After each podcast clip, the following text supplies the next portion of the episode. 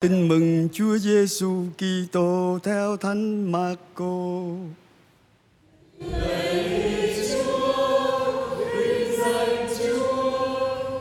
Khi ấy Chúa Giêsu lên núi và gọi những kẻ người muốn gọi, và họ đến cùng người. Người chọn 12 vị để theo người và sai các ông đi giảng và ban cho các ông quyền trừ quỷ 12 vị ấy là Simon mà người đặt tên là Phêrô, Giacôbê con ông Giê-bê-đê và Gioan là em Giacôbê. Cả hai được người đặt tên là Boanerges, nghĩa là con của sấm sét. Rồi đến Andre, Philippe, Bartolomeo, Matthew, Thomas, Giacôbê con ông Anphê, Tadeo, Simon nhiệt tâm, và Judas Iscario là kẻ nộp người. Đó là lời Chúa. Lời Chúa Kitô, lời khen Chúa. Bài phúc âm hôm nay cho chúng ta thấy hình ảnh của cộng đoàn hội thánh tiên khởi chỉ gồm có 13 người, Chúa Giêsu và 12 đệ tử được gọi làm tông đồ. Và qua đó chúng ta nhận ra cái mô hình của hội thánh tiên khởi của Kitô giáo. Đó là một ờ, cộng đoàn hiệp thông. Đó là một cộng đoàn hiệp hành và đó là một cộng đoàn hiệp nhất trong khác biệt trước hết, đó là một cộng đoàn hiệp thông. Vì Chúa Giêsu cầu nguyện rồi mới gọi các môn đệ. Và người gọi các môn đệ đến để ở với người. Thầy ở đâu thì các môn đệ cũng ở đó với thầy. Thầy đã cầu nguyện rồi, thầy mới gọi và gọi những người mà thầy muốn và những người này đến ở cùng với người ra ơn gọi của Kitô hữu trước hết là mình được gọi đi theo Chúa, đến với Chúa và ở lại với Chúa. Hiệp thông là yếu tố đầu tiên. Tại sao trong mỗi thánh lễ chúng ta cầu nguyện cho Đức Thánh Cha, chúng ta cầu nguyện cho Đức Tổng Giám mục là chủ chăn của giáo phận chúng ta. Đó là chúng ta hiệp thông ở trong đức tin và trong lời cầu nguyện. Tại sao chúng ta là những người sống mà chúng ta cầu nguyện cho những người đã từ trần? Vì chúng ta sống mầu nhiệm các thánh thông công. Do đó, người nào không có gắn liền với gốc gắn liền với cành không cần ai ra vạ tuyệt thông cho người đó người đó cũng mất đi cái nhựa sống từ Chúa Giêsu Kitô. Đôi khi ngay cả người tông đồ chúng ta cũng vậy. Khi chúng ta lăn xả hoạt động mà không có ở lại với thầy, không có ở cùng với thầy, chúng ta làm việc của chúa nhưng mà đôi khi chúng ta lại thiếu chúa ở trong lòng chúng ta. Chúng ta cũng thiếu cái sự hiệp thông. Chúng ta làm nhiều điều tốt á, nhưng mà cái điều đó không có hợp với ý của chủ chăn không có hợp với thánh ý chúa. Chúng ta thấy hiệu quả của công việc mình làm, nhưng mà điều đó không chắc đẹp lòng chúa, vì chúng ta thiếu sự hiệp thông. Đặc điểm thứ hai của cộng đoàn hội thánh chúa kitô, đó là hiệp hành.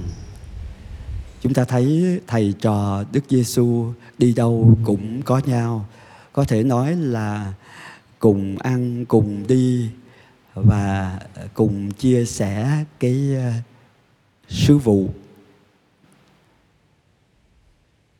từ bữa tiệc cưới Cana đến cuộc gặp gỡ Matthew sau đó Chúa Giêsu về nhà Matthew và chúng ta cũng thấy Chúa Giêsu cũng đến nhà của Simon Phêrô và đã chữa lành.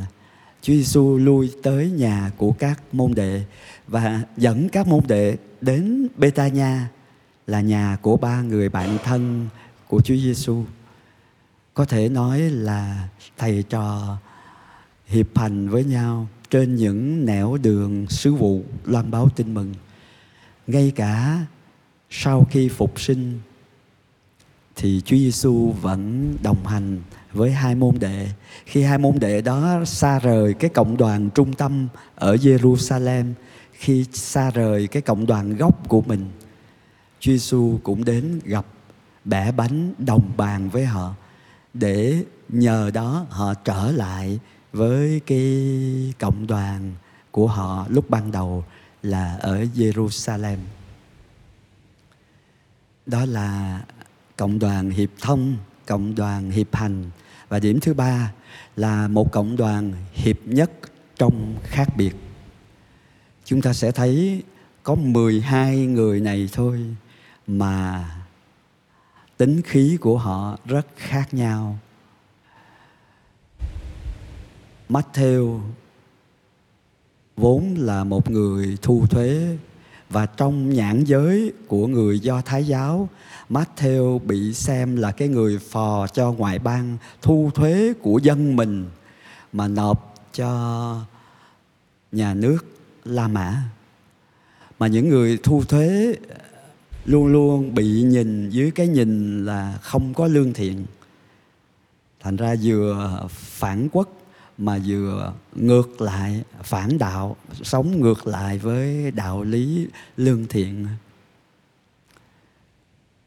Trong đó lại có một người như là Simon nhiệt thành. Đây là thành viên của một cái đảng mà sẵn sàng và sát hại đối phương để miễn làm sao phục hồi Israel như xưa, tức là rất là chống ngoại xâm đang khi đó Matthew thì lại phò cho cái quân La Mã thu thuế coi như làm người của cái quân ngoại xâm để mà thu tiền của dân mình. Thì Simon Nhiệt Thành lại thuộc một đảng cách mạng, chống lại ngoại xâm mà đến cực đoan luôn. Hai con người ở hai thái cực hoàn toàn khác nhau. Thế mà Chúa vẫn gọi để sống với nhau và sống với Chúa. Hai anh em Doan với Gia Cô Bê bài phúc âm hôm nay cũng nói Chúa gọi họ là con của thiên lôi á, con của sấm sét á. Hai người này nóng lắm. Đi giảng ở cái làng nọ họ không có nghe, không có tiếp nhận về thầy có muốn chúng con khiến lửa từ trời xuống đốt rụi cái làng đó không? À, Chúa can ngăn liền. À, ai không có chống lại ta thì ủng hộ ta. À, Chúa can ngăn à, những cái người nhạy miệng như Phêrô hả? Phêrô thì coi như lão làng ở trong nhóm rồi. Nhưng mà ổng nói thì mạnh miệng lắm mà rốt cuộc là ổng biến ha khi có chuyện là anh biến mất à. Chỉ có mình anh Doan là anh ở dưới chân thầy cùng với các phụ nữ.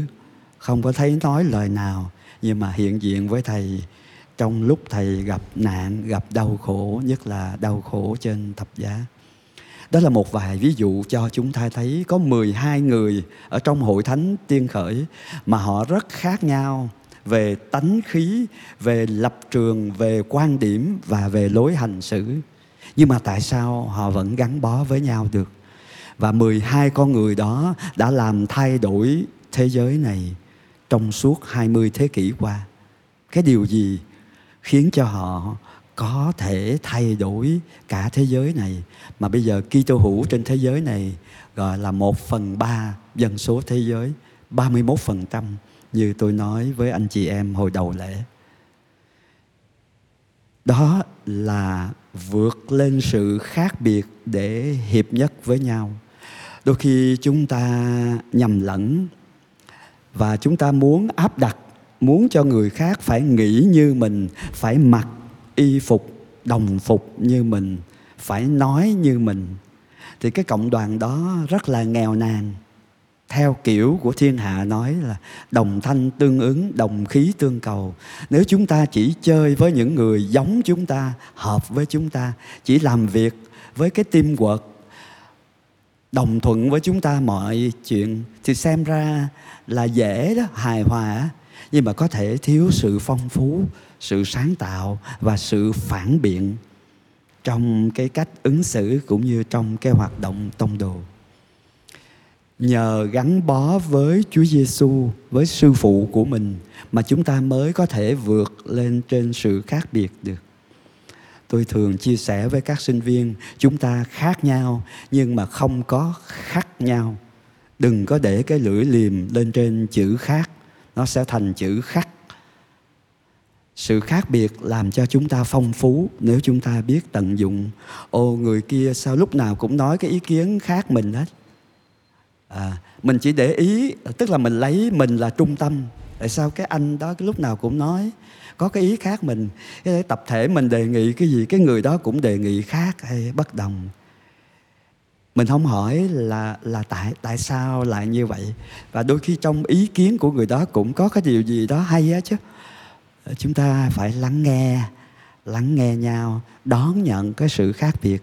Thì tập thể chúng ta mới được phong phú và mới duy trì được cái sự hợp nhất hay sự hiệp nhất.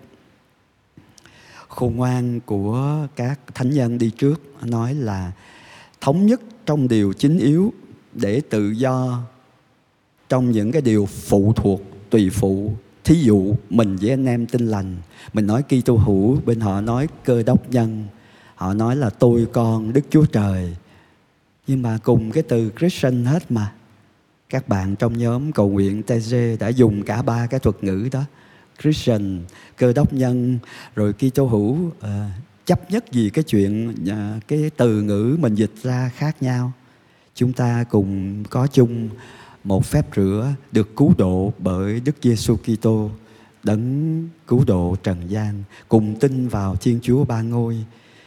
Kinh tinh kính các tông đồ và kinh tinh kính Nice Constantinop gần một chục ngàn hội thánh Kitô giáo trên thế giới đều tin và tuyên xưng. Có hội thánh tuyên xưng đức tin trước khi cử hành cái nghi lễ thờ phượng. Đôi khi chúng ta chỉ uh, tập chú vào những điểm làm cho chúng ta khác nhau mà quên đi cái sợi dây nối kết chúng ta sợi dây hiệp nhất chúng ta. David rất khác Saul. Saul ganh tị và muốn sát hại David. Đang khi đó khi Saul ở trong tầm tay David đã không xử với vua cha như là vua tính xử với ông và điều đó đã làm cho Saul hoán cải. Và Saul tự nguyện nói, con sẽ là vua, con công chính hơn cha.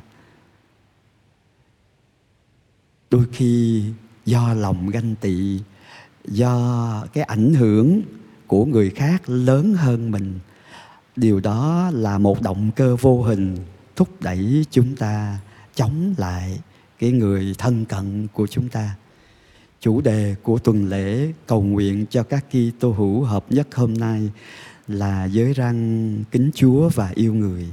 Luca chương 10 câu 17. Anh em phải kính mến Thiên Chúa hết lòng, hết sức và hết trí khôn và yêu thương người thân cận như chính mình. Xin Chúa là suối nguồn sự hiệp thông là người luôn đồng hành cùng các Kitô hữu mọi thời đại và là trung tâm điểm nối kết mọi người giúp chúng ta cùng nhau xây dựng sự hiệp thông hiệp hành với nhau trong sứ vụ và duy trì sự hiệp nhất vượt lên trên những khác biệt. Khi ý thức Chúa Kitô mới là trung tâm, Chúa Kitô mới là cái người giúp chúng ta, làm cho danh cha chúng ta cả sáng. Chứ không phải là danh của hội thánh mình, danh của đoàn thể mình, hay danh của tôn giáo của mình, mà làm cho danh cha cả sáng. Và vương quốc tình yêu của cha được lan rộng. Ước gì chúng ta có cách thực hiện cái giới răng, chủ đề của tuần hợp nhất ừ, một cách sáng tạo đối với chúa ở lại với Chúa nhiều giờ hơn, dành giờ cho Chúa nhiều hơn thì mới duy trì được sự hiệp thông, mới dễ dàng để cho Chúa hiệp hành với mình trên đường sứ vụ và xây dựng cái sự hiệp nhất, loại trừ cái sự chia rẽ trong lời nói, từ trong tư tưởng cũng như trong cách ứng xử.